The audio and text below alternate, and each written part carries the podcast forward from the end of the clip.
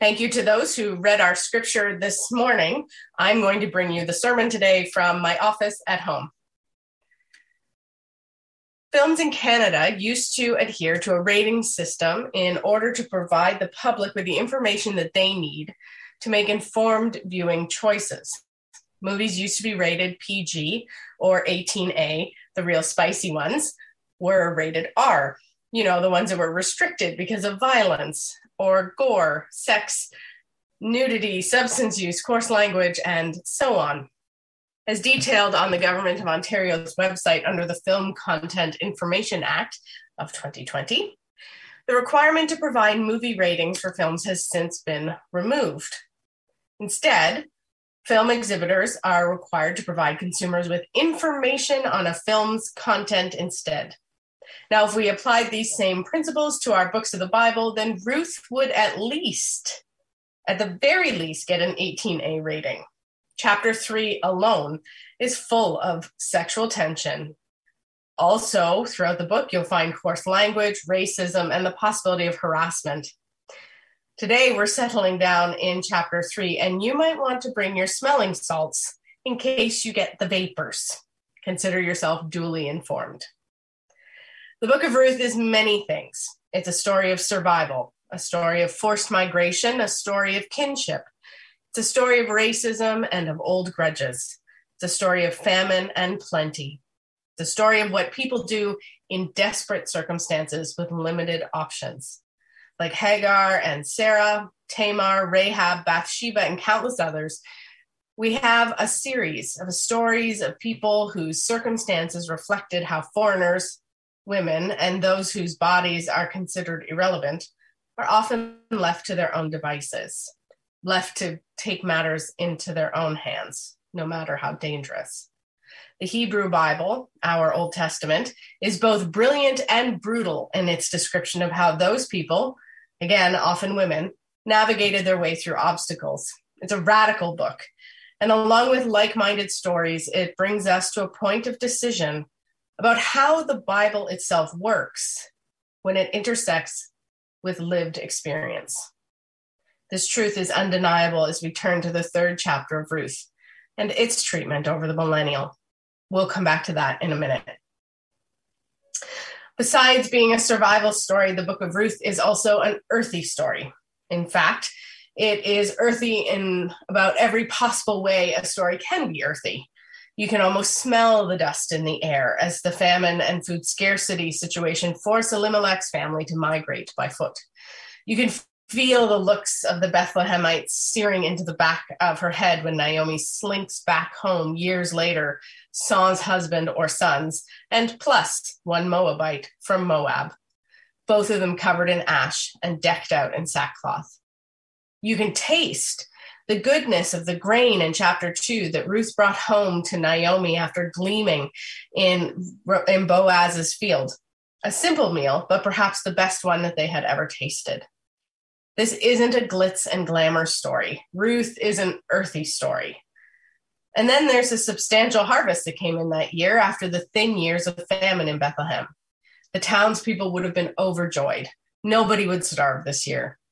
If you pay attention, you will notice the wild celebrations taking place in the background of this story as a festival of booths, or what we would call Pentecost, enlivened Bethlehem and all the surrounding towns. When the harvest came in, the party got started.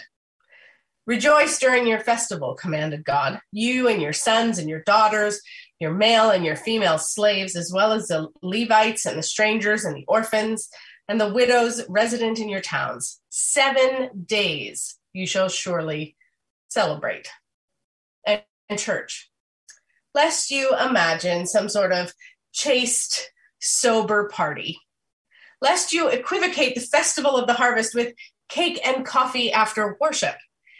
Let me remind you that in Deuteronomy 14, verse 26, God commanded the people to consume whatever you wish oxen, sheep, wine, beer, whatever you desire. Just have a party. And Knox, that's that's exactly what Boaz did. As an owner of several successful fields, countless employees, and a notable position in society, he was in the thick of this festival, and rightfully so. God is so good. Raise a glass or two or three, l'chaim. We read that Boaz had a good time eating and drinking until he was in a contented mood. Boaz felt great, if you know what I'm talking about. Just as the celebration of Pentecost and the bringing in of the harvest is a background theme throughout the story of God's loving faithfulness, the enactment of God's law is also a strong current, quietly rolling along in the background. So you have this festival happening happening up front, and you have the enacting of the law happening in the background. It's always been the case that one of the ways that God's hesed, God's loving kindness, reaches out in faithful love is through the enacting of the law. God had given Israel such laws as when you reap the harvest in your field and forget a sheaf in the field, you shall not go back and get it. It shall be left for the foreigner, the orphan, and the widow. And when you reap the harvest of your land, you shall not reap to the very edges of your field or gather the gleanings of your harvest. You shall leave them for the poor and the foreigner. I am the Lord your God. That's in Leviticus 19. And you shall also love the stranger, for you are strangers in the land of Egypt. Deuteronomy 10. In the book of Ruth, they are celebrating the bringing in of the harvest. In the book of Ruth, Boaz is found obeying the law without pomp or ceremony, allowing Ruth and others of the poor to glean in safety. Throughout his unassuming obedience to the law, God's loving faithfulness was reaching out to Ruth, and through Ruth to Naomi, kind of like a conduit. Side note it's not by accident that even today, when Jewish people celebrate the Festival of Booths, they read the giving of the Ten Commandments alongside the reading of the whole book of Ruth. It is almost as if the rabbis discerned long ago that this humble story of simple human kindness is the proper lens through which the law of Moses should be read. It very well could be that the earthy story of Ruth is the proper hermeneutic. There's your bingo word or Scrabble word for the day, whatever.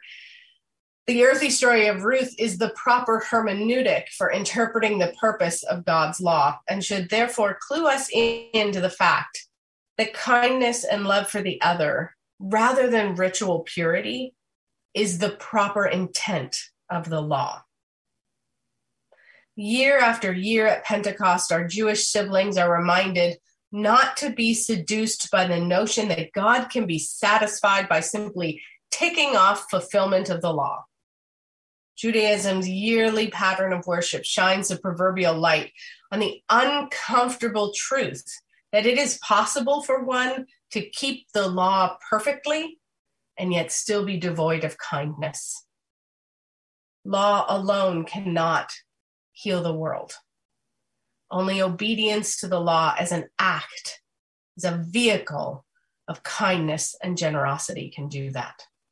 Like our own ordinary lives, the ordinariness of Ruth's story brings us to a point of decision, again, about how the Bible itself works when it intersects with lived experience.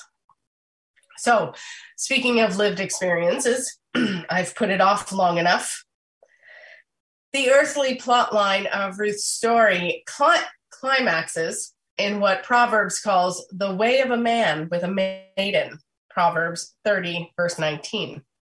Naomi tells Ruth to go to Boaz to, quote, uncover his feet and lie down. Uncover his feet. Let the hearer understand, as it says in Mark. It's a euphemism, folks. Naomi said to her daughter in law, I must secure a husband for you, so get washed, prettied up, and then head to the threshing floor and wait for Boaz to stumble in after he has filled himself with food and drink and laughter and dance and party. And when he lies down, uncover his and lay there. He'll tell you what to do. Oh, what I wouldn't give to be able to actually see all your faces right now. I want someone to take a picture and let me know.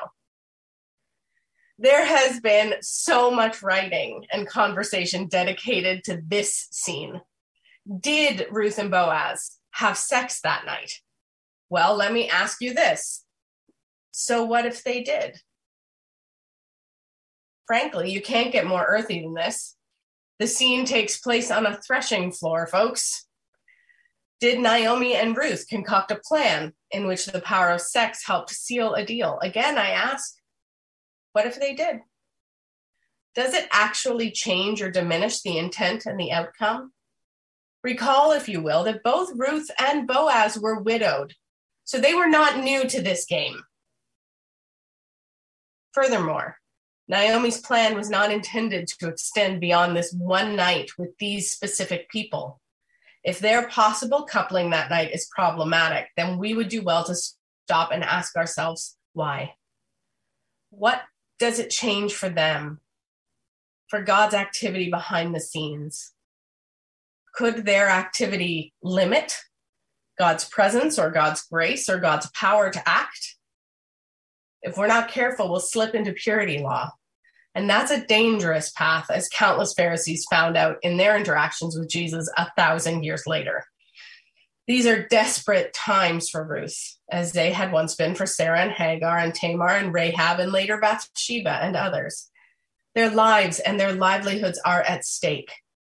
They needed to become associated to another, another household, another man in this culture through marriage. I don't see the events of Ruth 3 as a denial of purity, but as a practice of self determination. The morals of the story, the things Ruth and Naomi had to do to find safety and a home, highlighted the laws that were perhaps in need of changing or reimagining.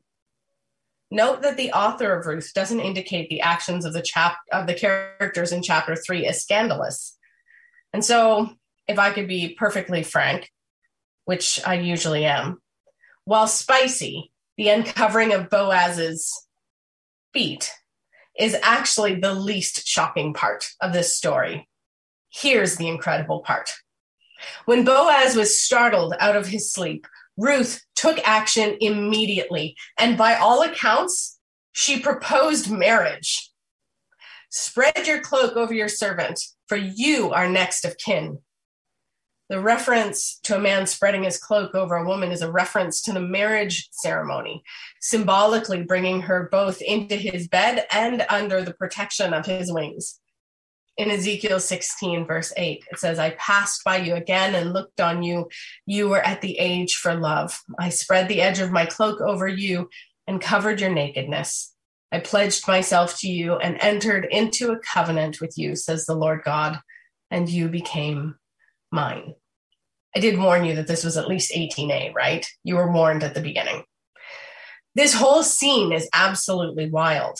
This woman, a widow, and a Moabite, no less, had the moxie to crawl into this Israelite's bed, enacting a stereotype about her own people as being hypersexualized, and uses the opportunity to bring to mind for Boaz one of his own people's laws, the law of kinsman redeemer.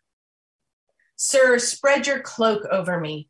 As a next of kin to Naomi, Boaz had a legal obligation to marry this widow, but nobody would have blamed him for casting her off. She is a Moabite, after all. Nevertheless, there on the threshing floor, under the cover of darkness and of his cloak, food and drink still on his breath, Boaz said, Yes. And they exchanged the equivalent of marriage promises as they did, God was at work. God was at work through Boaz, rescuing Ruth from a marginalized life of gleaning as a foreigner. But equally so, through Ruth, God was at work rescuing Boaz, who was alone and partnership, maybe even love, moved into his home that night. Quite literally, right beside him in bed on the threshing floor. And through Ruth, God was at work rescuing Naomi, Naomi had sent Ruth off with instructions as to how Ruth could secure her own future. But Ruth accomplished not only that, but in her tenacity, she also secured a future for Naomi. When Boaz said to Ruth, This last instance of your loyalty is better than the first. He was referring to Ruth's loyalty both to himself, but also, and maybe especially, her loyalty to her mother and mother-in-law. Ruth dared to act when survival was at stake, and God brought grace, chesed, and salvation to all of them. It's not an easy story.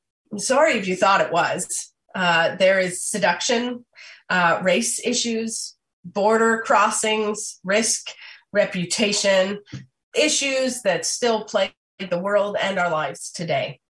Ruth's story brings us to a point of decision, as I've said twice already in this message.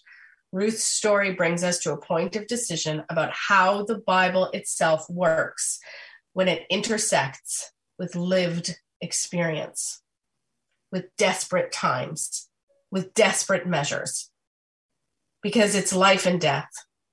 If the law is meant to be enacted in kindness and warmth and generosity, then perhaps we need to look again at the old stories of judgment and condemnation and gatekeeping to which we cling like our lives depend on it. They don't. It would be easy to look at chapter three and roll our eyes. Ruth, the Moabite from Moab, of course she crawled into bed with him. We could scoff. Or, and this is the other thing the church does, we can sanitize the story to make it palatable, clean enough to use in Sunday school. What a romantic story, Ruth and Boaz, no? But what if we're called to actually sink into the earthiness, the realness, the desperation, the survival of this story just the way it is, without clean cut answers, straight lines, ticked boxes? What if rather than being found in the happily ever after, what if God is in the wrestle we have to have with the text? What if God is the wrestle? I'd like to close as I have both other sermons in the series by quoting Padraig Ó Tuama again. Ruth and Naomi are two women, he writes, schooled in the ways of surviving in a world of men. They're demonstrating resilience, fortitude, and determination by being leaders of their shared life. Not only this, Ruth the Moabite from Moab is seen as an image of God, seeking cover from a people not her own, and bringing them into the shelter of her kindness and her loyalty and her faithfulness. While she trusts that they will bring her into the shelter of theirs, she covenants herself to them in a way that brings about her own redemption and theirs, both through the politics of law and through chesed, loving kindness. Because when everything was at risk, when everything was at stake, Ruth the Moabite from Moab dared to act. And so now we wait for our closing scene. To God be all the glory. Amen.